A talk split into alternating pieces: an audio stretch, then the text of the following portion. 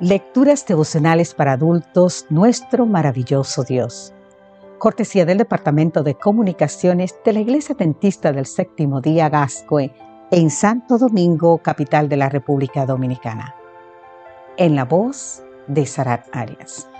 Hoy, 3 de marzo, primero el abrazo. En el libro de San Lucas, capítulo 15, los versículos 1 y 2 nos dicen, muchos recaudadores de impuestos y pecadores se acercaban a Jesús para oírlo. De modo que los fariseos y los maestros de la ley se pusieron a murmurar.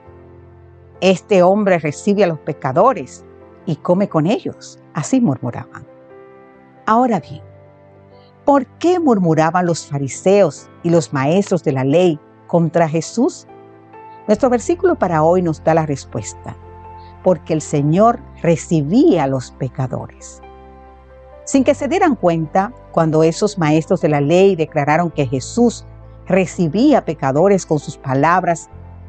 Ellos expresaron la misión que trajo al Señor a nuestro mundo.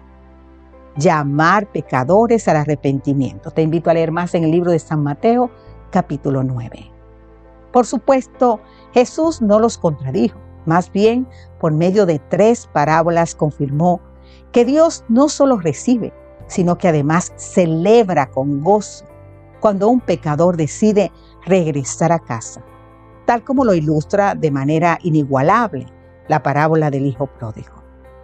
Según el relato de San Lucas capítulo 15, el hijo menor reclamó la parte de su herencia y abandonó el hogar de su padre.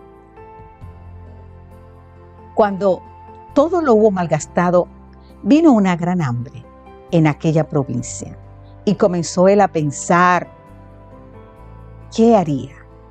Porque estaba pasando necesidad.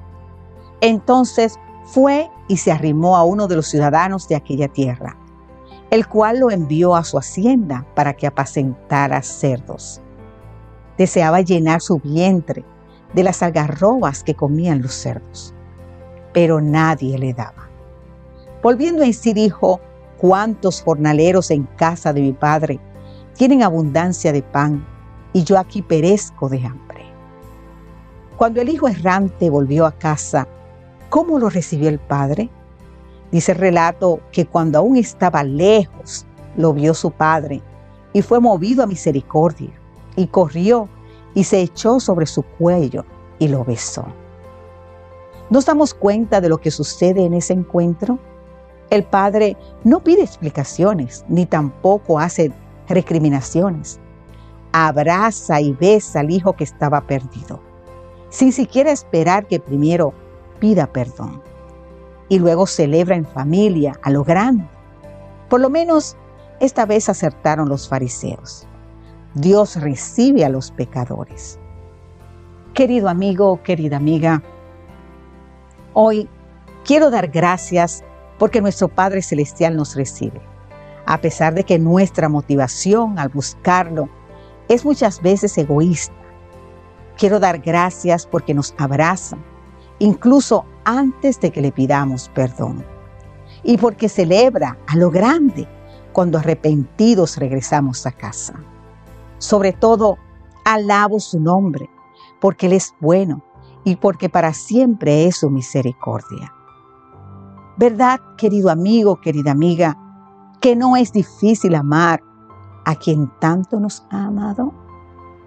Gracias, Padre Celestial, porque me aceptas sin recriminarme, sin recriminarme el mal que he hecho y porque me amas incluso antes de que te pida perdón.